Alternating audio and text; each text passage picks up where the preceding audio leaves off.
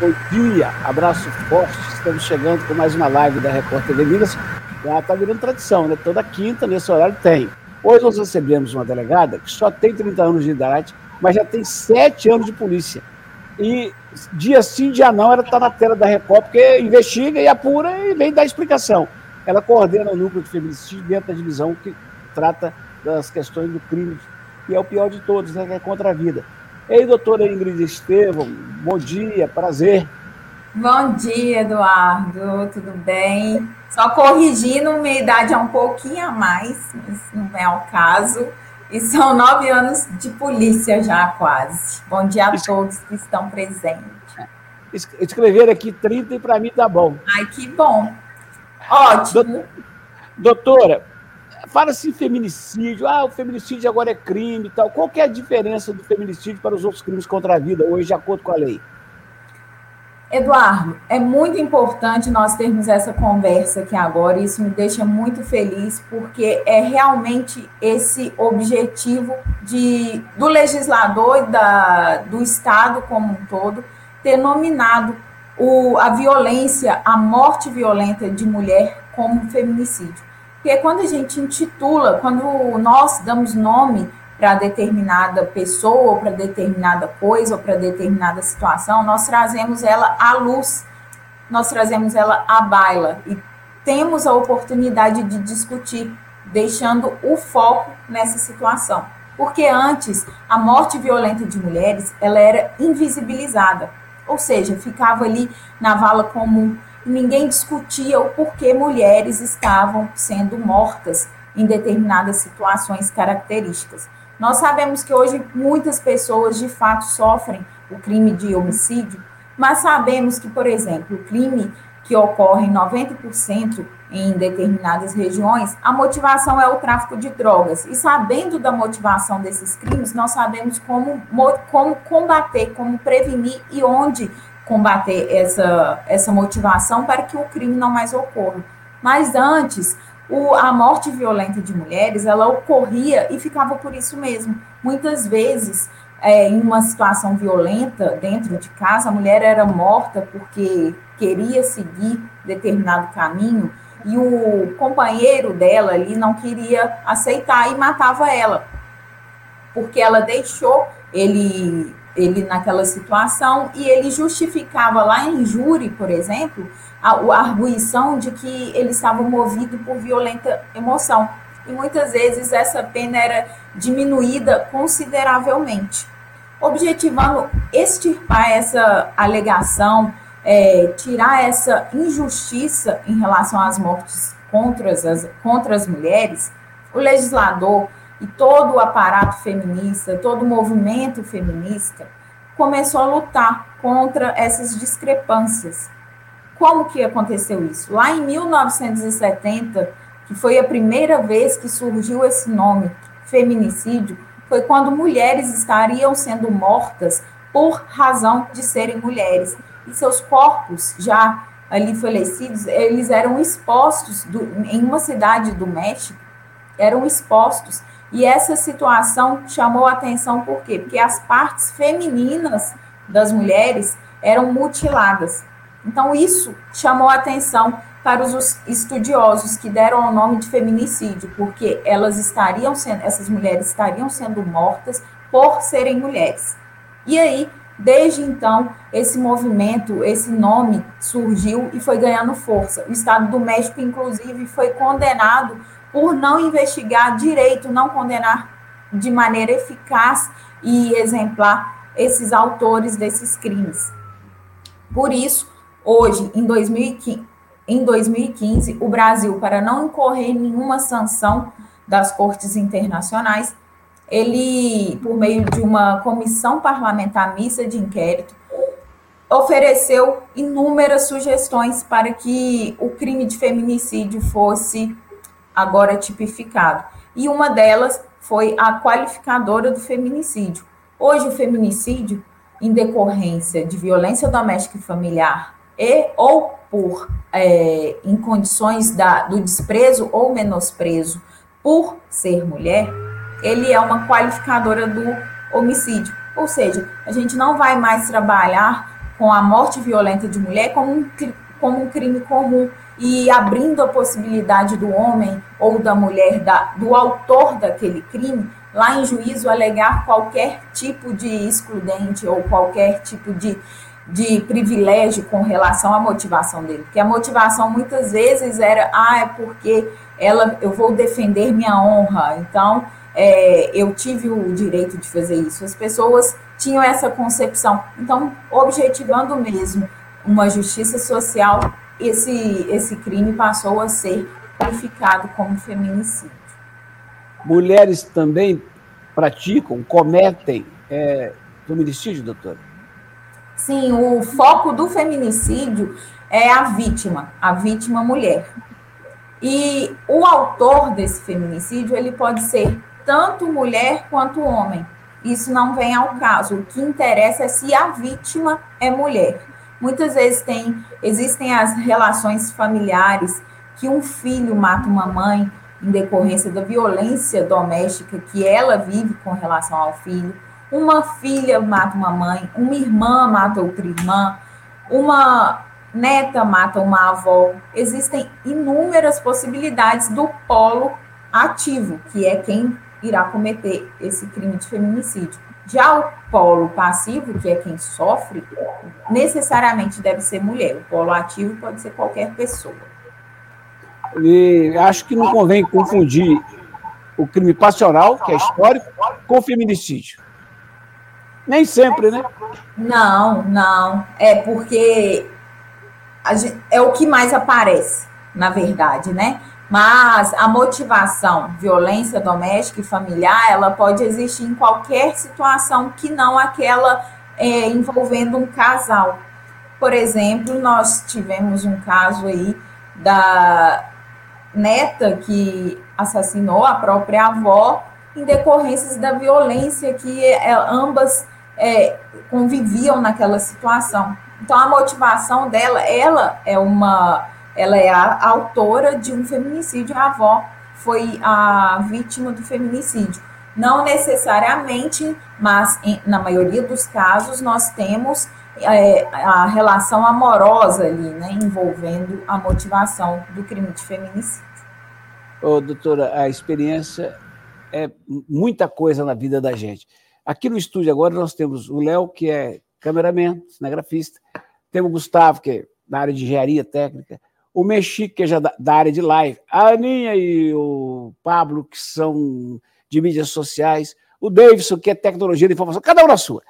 A pergunta é: nessa sua experiência, que já é considerável na apuração de crimes, uh, a senhora já tem alguma técnica assim, que pode dividir com a gente? Algum... São muitos os sinais, mas a senhora poderia dizer para a gente um ou dois da... por onde a senhora começa a investigar um crime desse? Porque muitas vezes o opressor não deixa marcas. Exatamente. A grande situação que a gente. O grande objetivo da, do núcleo de feminicídio é não só apurar de maneira eficaz os crimes de feminicídio, mas também angariar elementos para que a prevenção seja possível, observar realmente as situações que ocorrem na maioria dos casos é muito importante, por exemplo, nas relações ali afetivas, que a mulher observe os sinais que aquele namorado, que aquele marido ou que aquela namorada vai dar para ela. Por quê? Eles, eles são praticamente visíveis em todos os casos. Uma situação de término, por exemplo, se a mulher perceber que aquela, aquela pessoa não aceita o término do relacionamento, ela precisa já assinar, acender o alerta na cabeça dela.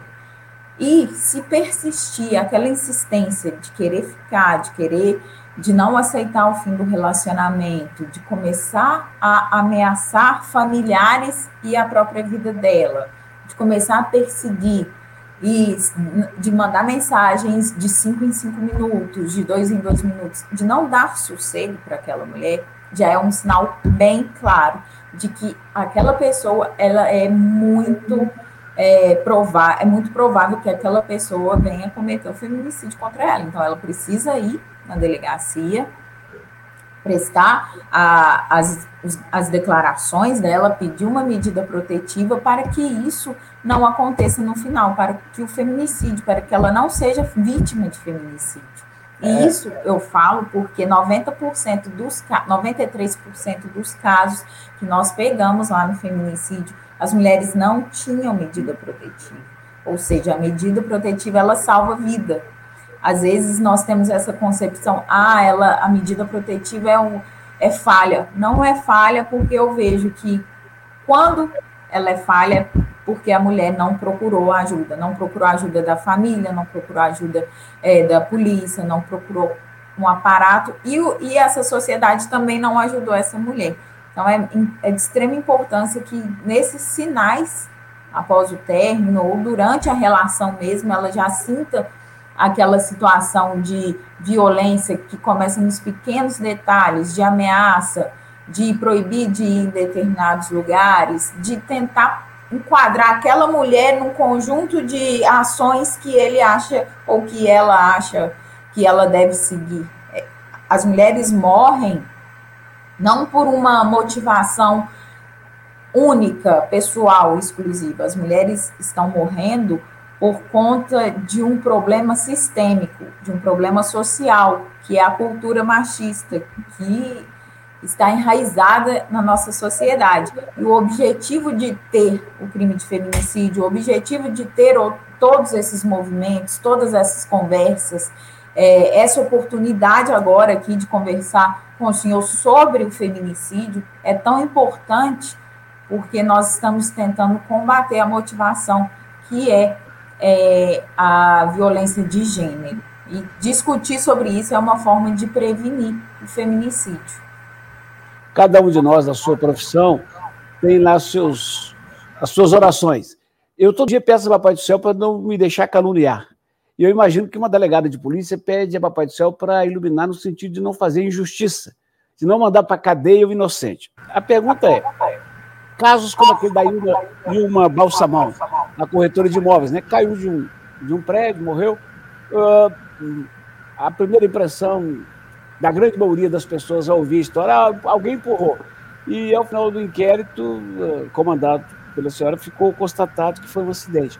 Eh, quando isso acontece, eh, reforça o sentimento da dúvida ou reforça o sentimento do dever cumprido de que todos os trâmites foram seguidos e o inocente não foi acusado? Exatamente. O objetivo, aí eu vou tocar mais uma vez, o objetivo do Núcleo Especializado de Investigação de Feminicídios aqui é justamente buscar a verdade de maneira célere e com muita qualidade, porque nós buscamos a verdade e a verdade ela precisa ficar evidente. Esse é um caso muito emblemático, porque realmente à primeira vista, ali no calor da emoção, todos nós é, a sociedade como um todo, a mídia como um todo, os familiares acreditavam que determinada situação teria ocorrido. Mas eu mantive muita calma e pedi muita calma a todos. Lógico, a, a imprensa queria saber do resultado rápido, só que investigação não é igual fazer pão, né? Não é rapidinho ali. Então eu pedi calma porque eu precisava, de fato, enxergar todos os elementos que tinha conferir cada detalhe para não deixar dúvida. E um dos, um dos instrumentos que eu utilizei, que foi muito eficiente, contribuiu muito para a investigação, foi a reconstituição. A reconstituição, ela, é, ela tira toda e qualquer dúvida. Um depoimento cabe ou não cabe na ocorrência de uma situação quando você está ali encenando. Então, foi muito importante. É, e isso demonstra o, a qualidade das investigações quando envolve morte suspeita ou morte violenta de mulher. Que o objetivo é exatamente esse. Uma mulher foi morta de maneira violenta, enfim, uma mulher foi encontrada morta e é suspeito, o núcleo vai atuar de maneira qualitativa, independente da classe social, independente do, de quem é a pessoa, se é caso X ou Y, nós vamos dedicar a cada um dos casos. E esse é o nosso objetivo e é isso que nós queremos entregar para a sociedade. Bom, se no caso da Ilma, a, a gente, a gente que eu digo, a maioria das pessoas, é, dada a violência que nos cerca, podia ter imaginado um assassinato, e não era.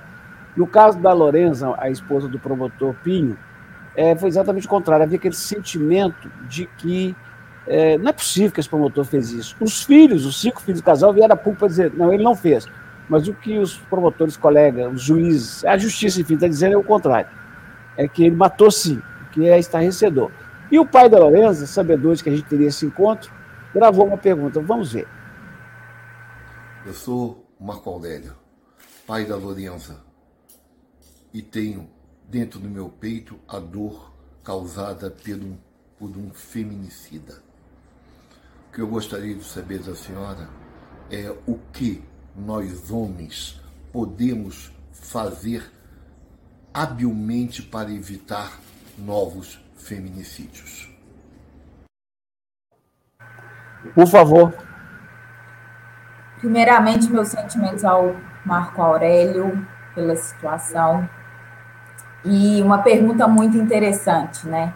É, um homem perguntando como os homens podem evitar o feminicídio. Isso é muito importante, porque o objetivo nosso mesmo é tentar mudar os paradigmas, tentar fazer com que a sociedade enxergue que as mulheres são mortas hoje em dia, justamente por conta de um pacote, um pacote de discriminação, um pacote de raiva, um pacote de injustiça, de achar que a mulher é mais que a mulher é submissa ao homem, é, uma, é um pacote cultural que faz com que mulheres sejam mortas. E se eu pudesse falar, homens, façam isso ou aquilo para que as mulheres não sejam mortas, esse, essa pergunta aí já é o caminho, já é o início de tudo. É mudar a cabeça, enxergar que é um dever, não só como sociedade, mas individual, porque todas nós, todos nós viemos de mulheres e temos parentes mulheres. E uma hora ou outra, um parente nosso pode ser, uma parente nossa pode ser vítima de feminicídio. E o que o homem pode fazer é sentar e querer saber mais sobre por que mulheres estão morrendo. Qual é a motivação disso tudo?